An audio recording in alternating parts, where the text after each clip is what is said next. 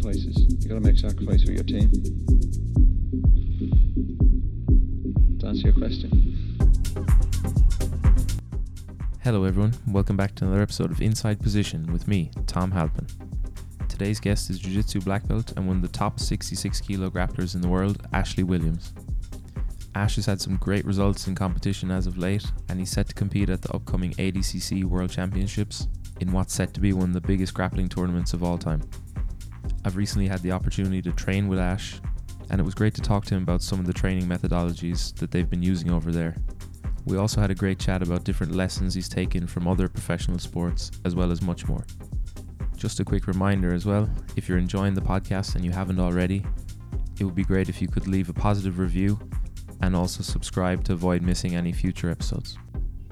There's some big episodes of the podcast coming up soon, some of the top grapplers in the world, and also the podcast will be branching out a small bit, so stay tuned for those. But for now, let's get started with another episode of Inside Position with Ash Williams. Hey Ash, thanks for coming on the show. No worries, Tom. Thanks for having me. I wanted to start off with the first time I met you, which was probably, I'd say about maybe seven years ago in Miami. And it was funny because back then I actually met as well like purple belt Craig Jones, purple belt Dante Leon.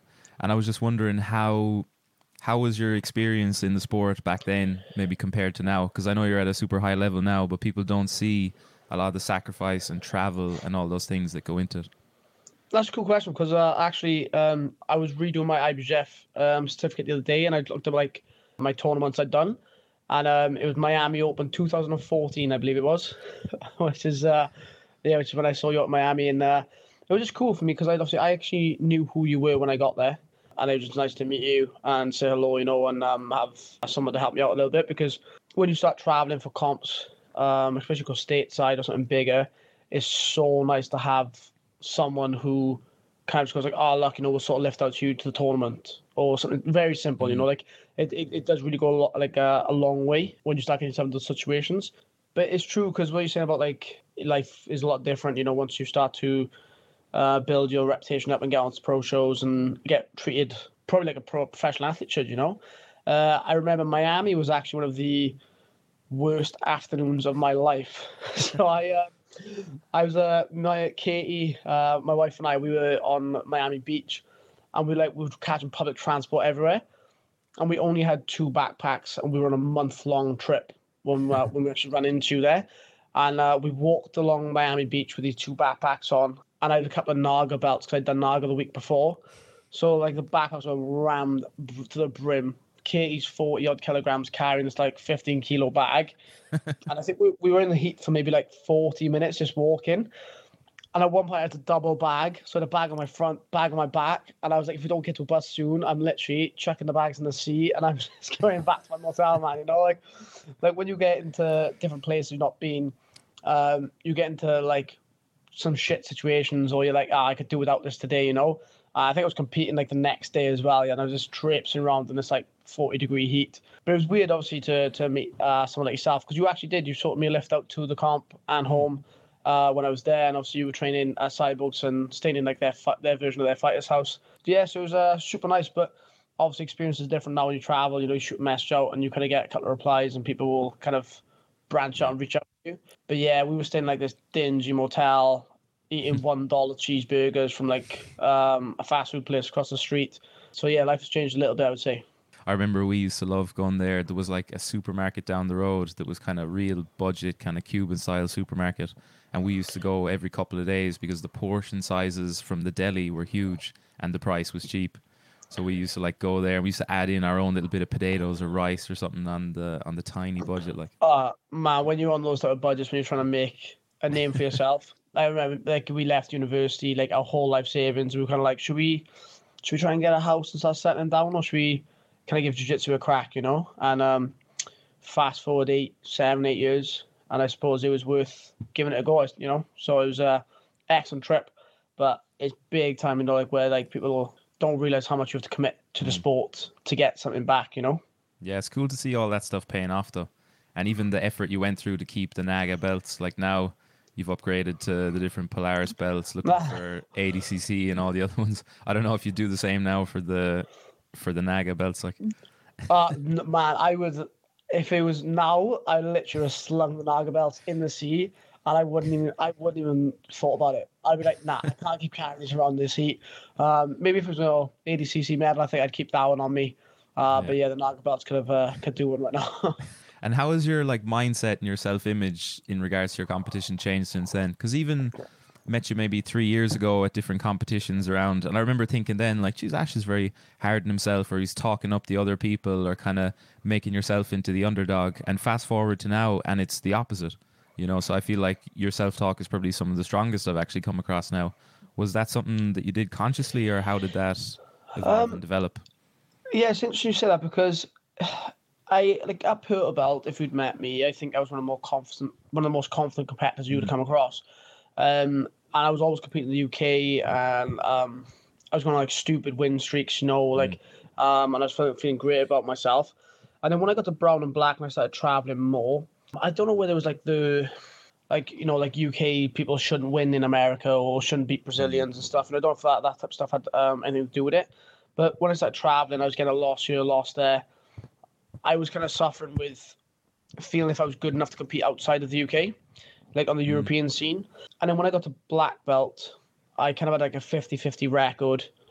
And I got to be honest, I, I would say when I was getting when I first got to EBI, I really was if you'd asked me should I have been on there, I would have probably said I don't think I'm actually good enough. But I had a lot of people comment online, and Eddie Bravo actually messaged me to say, "Do I want to come in?" And I thought I had nothing to lose at that point, so I was like, "Yeah, I'll compete," you know, and just see what happens. But the truth is, a few years back, if you'd asked me like uh, my penultimate goal, like what would really tip my career off, it would have been to get to ADCC. Um, and you fast forward to now, and when I've started competing against those guys and started to realize like they're just human and their jiu-jitsu is actually not this magical thing that you think you know like America or Brazil like you need. So over the last three years in particular, I would say one I've actually started doing some of the work I knew I needed to do. So I knew I needed to do some more lifting, strength and conditioning, clean up my diet, uh, which I did, and it made me feel a lot better. Um, I started reading a lot more and trying to increase my understanding um, of not just stuff to do with training, just like life, you know, in general. Yeah. And I got to be honest, like I've actually, I wouldn't say upgraded my circle, but I feel like uh, the people I'm surrounded by are also much stronger now. So Yeah. like, you know, when you're surrounded by people going like, oh, can you believe you're competing against Imanari? Then it makes me go, oh no, yes, it's mad, isn't it? Like this is insane that I get to compete against Imanari. But if you ask me now, like, do you want to compete against Im- Imanari? I'd be like, oh, yeah, if you want me to, like, I'll do it tomorrow. It's no, it's not a big deal, you know. Like, he's he's good, but I'm also good at jiu-jitsu, you know, and I've I kind of proved that over and over again. Um, and I almost got to the point where I started getting frustrated that people were putting me as the underdog all the time. Like, I kept getting put as the underdog on every super fight I had, and I was like, how many more people have I got to beat to prove that I'm actually of any high caliber, you know? But yeah, I, I do think self talk and how I uh, view myself now is just so considerably different. And if I fought in ADCC two, three years back, I don't know. I don't think it could have gone anywhere near as good as this one can go because um, I feel confident about this one. I feel good about this one. You know, I feel like I want to be there. Where before I would have been like, oh, thank God I made it there. Um, kind of let's just go enjoy the experience. Yeah. And building that team and having everyone on the same page, was that something conscious again that you had to work on? Or is it just something that kind of naturally happened from everyone pushing for the same goals and stuff? Um, I think it's a bit of both, to be honest. We had like um, a couple of individuals leave the team, and you, you always get surprised. I think like when you don't realize if someone's a detriment or actually an improvement on the team, and it's not even to say it's nothing to do with people being like a bad person. It's just the fact that if you got different goal sets or different ambitions, then you kind of you need to go after them in the way you see best fit. You know, and we lost a few guys off off the team uh, back in a day where we were trying to get like a full time team going, and we were all a bit gutted. We're like, oh man, our team is halved in size. But the guys who remained all kind of were like, cool. Well, what's the plan? You know, what, where are we going to go with this? And then kind of the the drag um, kind of team evolved, and we kind of made a unified name between the two primary gyms in Swansea, and uh, ever since then it's been a case of leading from the front, and all the coaches lead from the front. You know, I'll give it to all of our highest grades that are competing, put themselves on the line every single weekend. And one of the best things I think the team do as a whole now is we celebrate on and off the mats together. You know, like we train hard all week, but we'll always spend time together off the mats, go enjoy some downtime together. And I think all the individuals we've got now, or uh, you know, a high percentage of them, uh, they do take great care in not just the training aspect of of being an athlete. You know, like there's so many different elements that make a great athlete. Uh, whether it be mindset, uh, like even just simple stuff like you know, like keeping time, uh, as in like being keeping your calendar organized. There's nothing worse than you mess with all the boys and go, "Oh, do you want to go compete on like three weekends time?" And I was like, "Oh, I don't really know if I got something on." And when you want to compete jiu-jitsu, you kind of need to know. You know, you kind of need to know like important dates and kind of things that's coming up. Um, and we've got like a, a, a probably a 10, 12 guys where if you just message like right now saying we're competing on Saturday, they'd all be like, yeah, let's go. Like it, it wouldn't even be questions asked, no, no. And once you've kind of got that, it just motivates you to want to do better, do bigger things, do better things. Um, like I think we're going to try and target the IBJJF European Nogi um, as a team because we, we went to the British Nogi Open and we won the team trophy, um, which was actually like I think we're the only team to ever have beaten Gracie Barra in the British Open um, in a team event.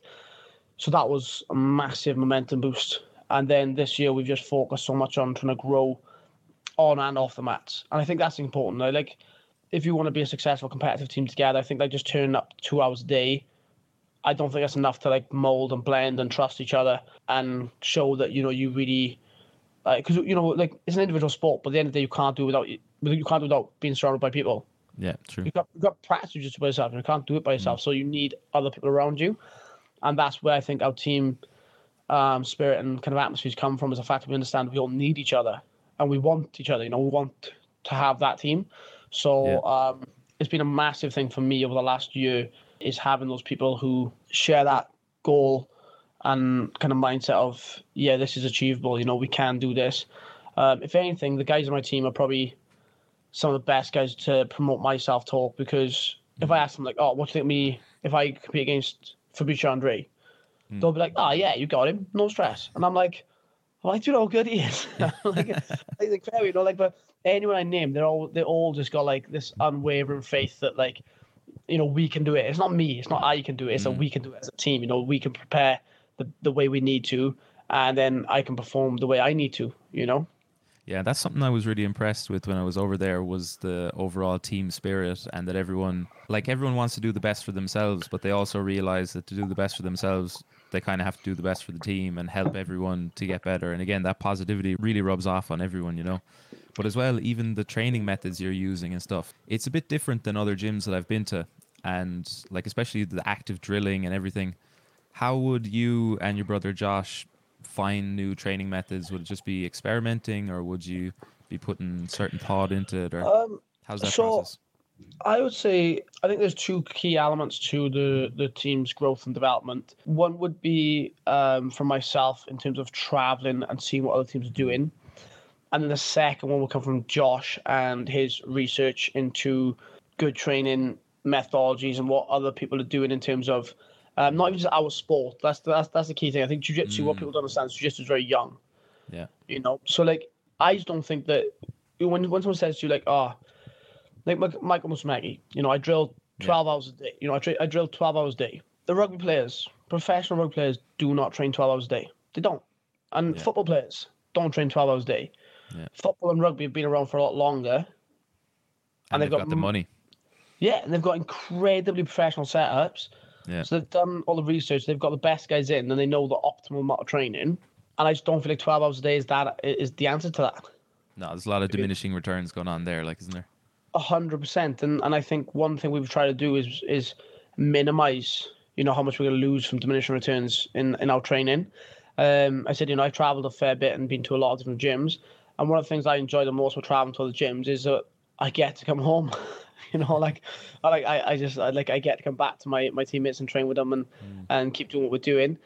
And then um, Jamie and uh, Josh, so my, my brother and, and Jamie Dix, through lockdown. I think like they were living together. So what they did is they they had mats and a setup, and I think they were looking into at the time a lot of what like Laniger and Espin and different people were doing, and then they started just doing different training methods. And when we came back and kind of reopened, they started implementing a lot of their ideas. Because I've got to be honest, I'm I'm still a slightly old school in my, my mentality, uh, because nothing is a more fun day to me than just putting a five minute timer on and just just sparring for the two hours. You know, like that's that's Yeah. my.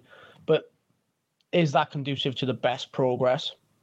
Hundred percent not. You know, there's no way it is, and it, it can't be necessary to do two hours of five minute rounds a day to get better at a sport. You know, so yeah, I would say like in terms of innovation for our training methodology, it's got to be uh, Josh and, and Jamie kind of are the spearheads. You know, I just bring kind of like I'll go away and I'll come back and be like, oh guys, look, we're not playing enough of this type style of leg locking, or we're not doing enough of this style of passing, and then I kind of I'll say that, and then Josh and Jamie will implement it. To be fair to them, you know, they are really the masterminds behind what the team is doing.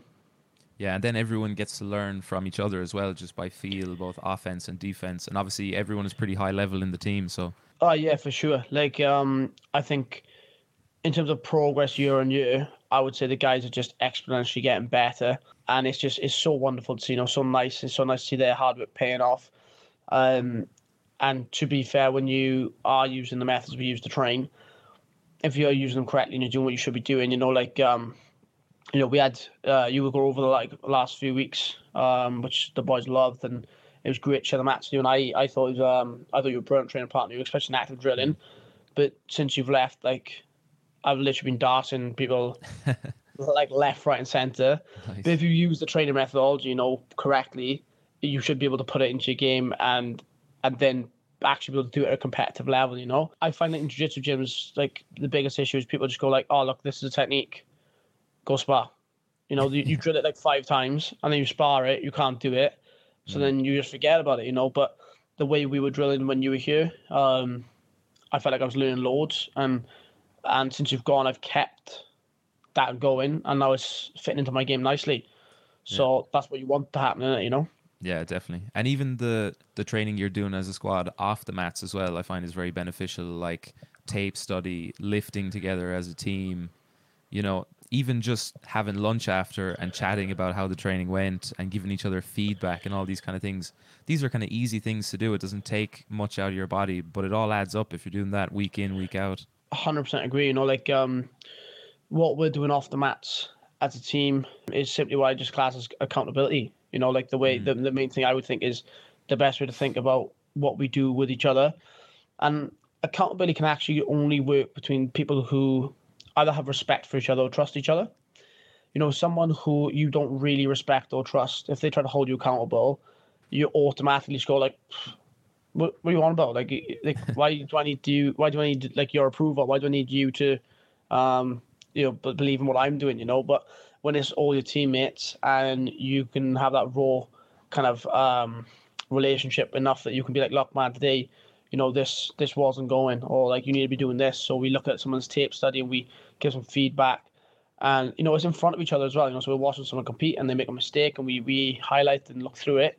Um, and it's very easy for people to get defensive in those situations. But I really feel like the team is embracing, uh, same as lifting. You know, like we just tried to like, I would say, pretty much none of us enjoy actually lifting weights. You know, we don't actually physically enjoy the act of it.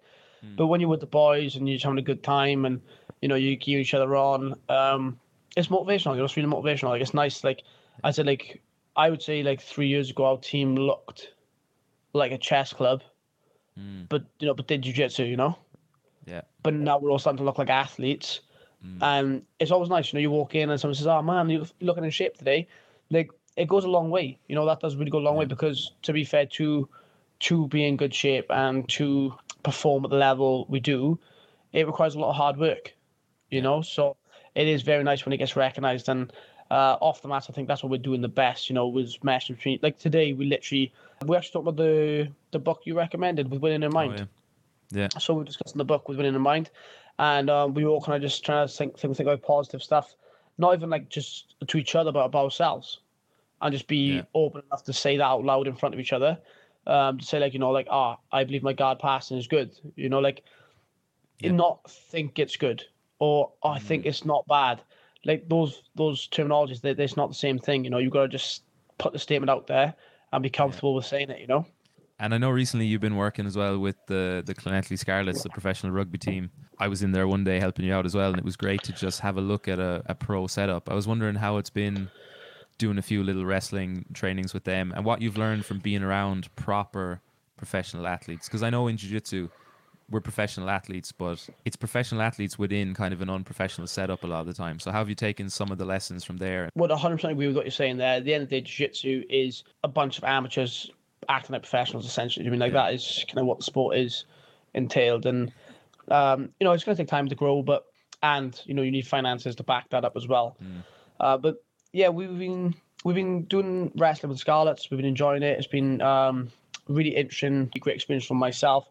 Uh, one of the main things I love about going down there is you kind of forget how much enjoyment someone can get from the training being changed up a fraction. Yeah. So when they talk about the other training they do when I talk to them, they kind of enjoy the wrestling because it's like a breath of fresh air. Even though it's hard work, they enjoy the different outlook on it, you know? Because I would say that they do genuinely, they view, they actually view their training as the job. Yeah.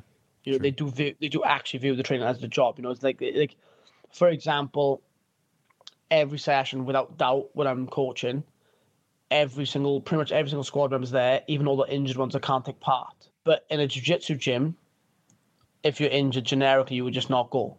yeah. Yeah, which is madness. You know, you wouldn't go and watch or nothing. You know, like as in like, Yeah. but they they are basically scheduled to be there from eight a.m. till two p.m. That's their job. That's what they're doing, and they're working pretty much the entire time. You Yeah. know, like so. I think they they even though that they, it's a bit bit, bit of you you know you got two sides to that coin because I would say I turn up every day because I love it, and I would turn up for free. But I don't know if they would do the same. But then the results they're getting and how disciplined they are um, is very, very good to see. You know, like when you actually wrestle their backs and, you know, you got guys even as light as 70 kilograms, they're so strong. Hmm. Physical monsters. You know, they're very incredibly good at what they do. And then the second thing I've enjoyed about being down there is the fact that what they actually do is I think if, if you had to put if you had to like sit someone down and say like right write me up what you believe a rugby training sessions like a pro rugby team training would look like. I just don't think it is what an average person would would write down on paper. So Yeah. since being in the setup, I've noticed how much they put emphasis on review, studying, game tape, their own tape of how they play. Um, Basically, they reduce a lot of. They don't do much collision and reduce as much contact as possible. Um, it's all about for them like trying to maximize rewards with minimal damage to the body. You know, they want to try to they want to save basically their body for game day. Mm. It's kind of like a boxer saving their chin, you know, for for getting hit. But jiu-jitsu athletes actually kind of do the opposite, don't they? You know, they kind of yeah, they spend the exact they spend most of their time putting their bodies through hell.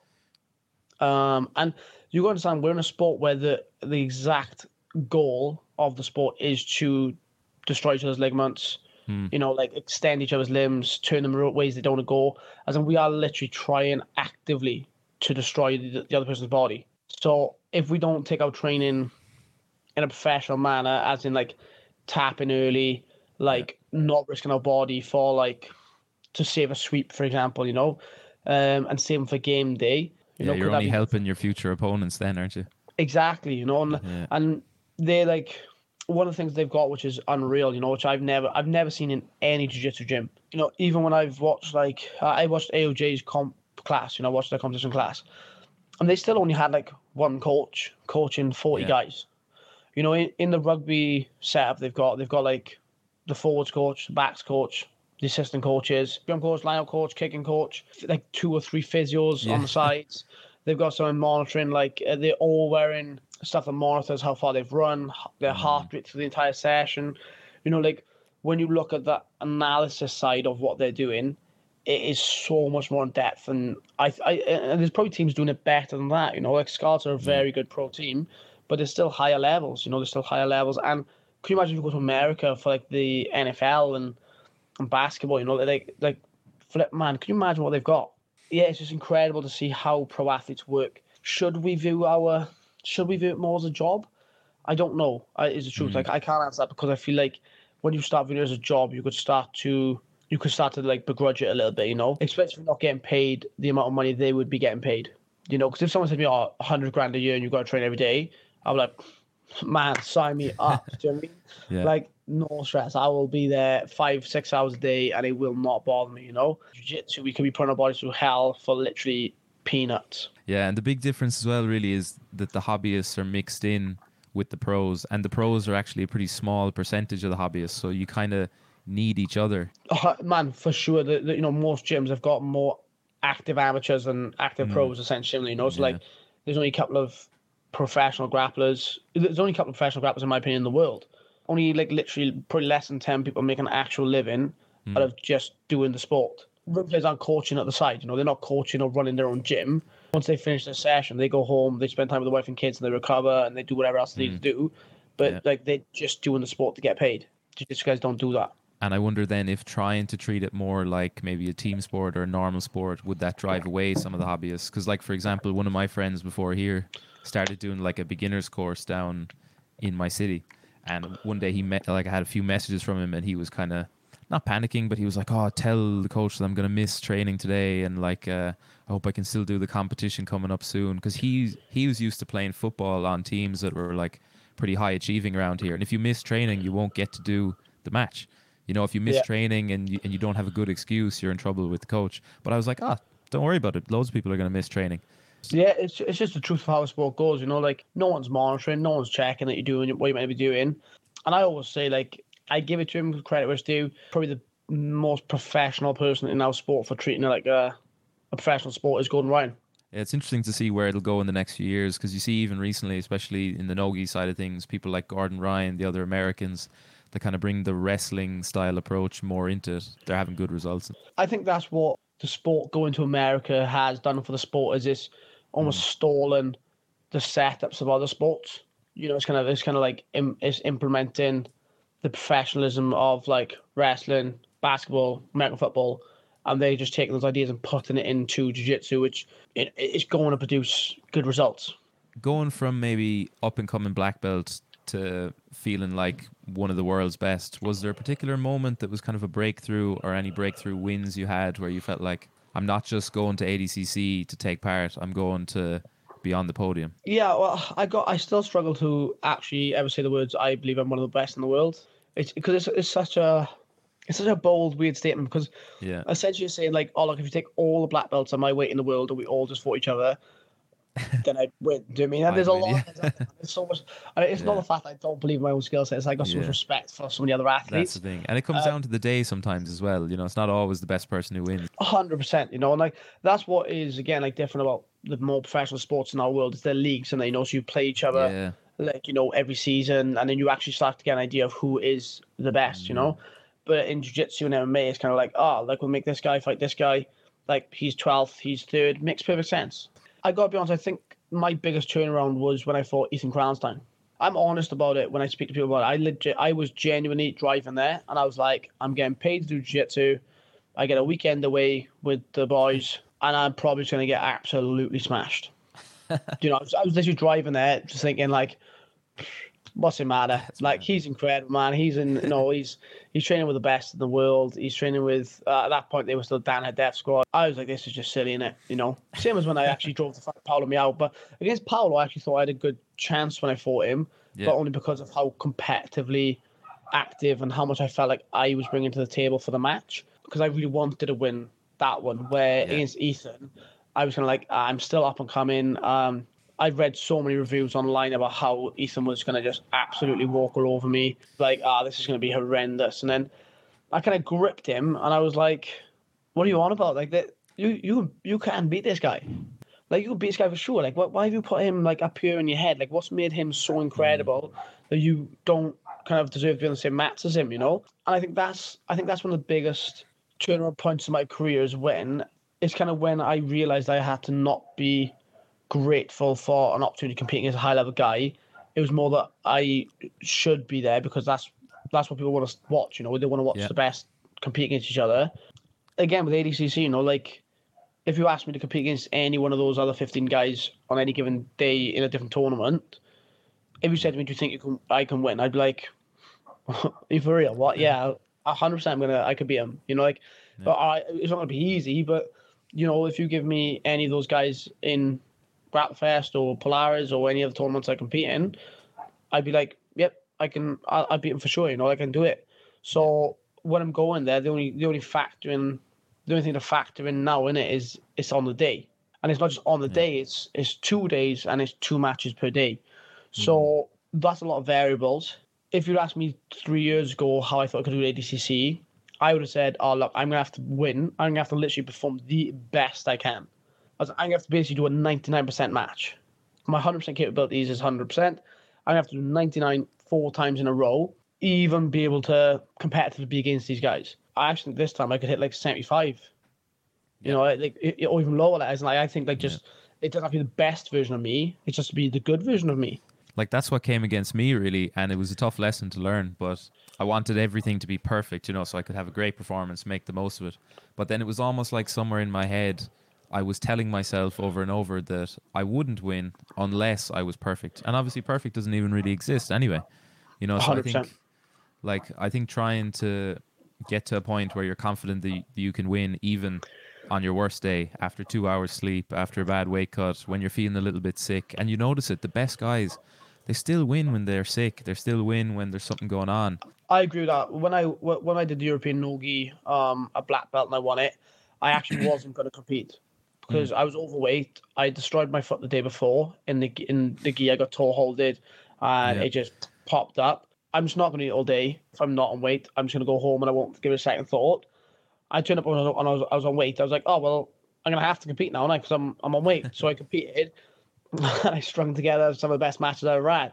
I think like the idea when people you know every now and again it's common now yeah because oh how you feel how you feel for ADCC I'm like does it really matter though does, True. does it does, does yeah, it actually got to do it. Because I've competed like I've had 30 matches this year. Have I been nervous for every single one? Yeah. Have I performed my best in every single one? No. Have I produced Yeah. good results? Yeah. So when you ride in that wave you've got to understand that it's like any possible version of yourself should be able to produce the results you want yeah. um, on that given day, you know, and you've got to have faith inside yourself that that's true. Otherwise, as you said, if you only are willing to believe that the best version of yourself can win, you set yourself up for failure, you know? the best thing is just to go and do it and like i know everyone has a, has their own kind of mental style or personality that they kind of apply to their competition and stuff but i notice with myself the best is when i just have a clear mind and i just go and do my moves I, like, I just sleep loads. I. I sleep all day, and then someone goes, "Oh, it's ready to compete." I just get up and I'm like, Yeah. "I do jujitsu every day Yeah. anyway, so let's go," you know? and don't forget the chicken bites after the weigh-in as well I'm definitely am something. Well, I think I'm gonna go to Hooters now because Hooters is like similar to chicken bites back here, so I think it's gonna have to be bonus, bonus bites from Hooters. Yeah, you even have it planned out the post weigh-in meal yeah. And how are your thoughts for ADCC? Are you excited for it? Are you just getting on with it? Like, like when you imagine the competition or visualize it in your head, what kind of feelings and thoughts do you have for it? I've got to be honest. I know relief is probably not a word people want to hear when someone asks me that response, but essentially, like if I win, lose, or draw, I feel like it's kind of like I don't want to say like losing your virginity, but I feel like doing like like once you've done it once, you kind of know Yeah. the expectations. Like, do I think I can win this time around? Hot Man, hundred percent. Like I. I, I believe I've got the capabilities within me. But if I didn't, it wouldn't deter me. And I'm not sitting there going like, "This is my only shot. I've got to hit the bullseye." You know, I don't feel like Mm. that. I just feel Yeah. like it's where I belong. Over the next five years, I'm going to be there multiple times. And the truth is, it's an interesting event because obviously everyone keeps saying it's the biggest. It's the biggest it's ever going to be. But it's not going to be the biggest it's ever going to be, is it? You know, in two years' time, I'm going to Yeah. make it bigger. So, like, you can't keep saying to yourself, oh, I'm going to be in the, the event that's the biggest in jiu-jitsu history. That's history to now, you know? And where this sport can go in the next 20, 30, 40 years, who knows? So, like, to be under the illusion that, because if you said to me, like, you know, for example, if I asked you, you know, yourself, like, oh, how do you think you would have done in ADCC with your current skill set? But when it first started, like 12 years ago, 15 years ago, 20 years ago, Oh, it'd be the goat. Exactly. like, but that, that's what I'm saying. Like everyone was like, like, oh, like you know, ten years ago the guys weren't as good, and I'm sure in ten more year, ti ten years uh, time more, people will be talking about me and you, and they'll be like, ah, they weren't that good, Yeah. were they? you know, so I may as well just enjoy my moment while I have it, you know, why not just go out there and enjoy the lights, enjoy the fans, enjoy the experience, and just give my best jiu-jitsu or give the best version of jiu-jitsu that day, because it's gonna be a blink in it. You know, it's gonna come and Yeah. go, and the truth is, I would rather enjoy my experience than spend so much time worrying about not winning or being pressured by the people or not losing for my team and all this. That I'll end up not even enjoying my time there. I'm just gonna go enjoy the best experience I can, and I honestly I'm gonna fight as hard as I can. I'm looking forward to seeing it. I feel like you're probably going to be one of the favorites, whether you like to hear that or not. But it's going to be a great competition, the biggest one in history, as you said. And uh, yeah, thanks for jumping on today. Really appreciate it. And it's always good to chat to you and get some some different ideas off you as well. Oh, no worries, Tom. It's been great. Like uh, I've had the company now of, uh, over the last few weeks, and uh, it's been great getting to know you, and on. and you've helped massively in my camp. So I'm, I'm uh, looking forward to uh, being not the favorite. Thanks, Ash. Big thanks to Ash for coming on the show. It was really great to get an insight into some of his ideas and training methods, both on and off the mat, that he believes leads to consistently good performance. There was a lot of great takeaways from this episode, so I hope everyone enjoyed it. As I mentioned before, the next few weeks we'll have some of the top grapplers in the world in the podcast and also be branching out in some other areas of health and performance as well. So I'm really excited to share all those episodes with everyone. If you want to support the podcast, I'll add some links below in the description. You can check out some of my instructional content down there and also some other useful links. And as usual, if you enjoy the podcast, it goes a long way if you can give us a positive review on whatever platform you listen on and also share with your friends. We'll be back next week with another great guest. So until then, Slán agus beannacht.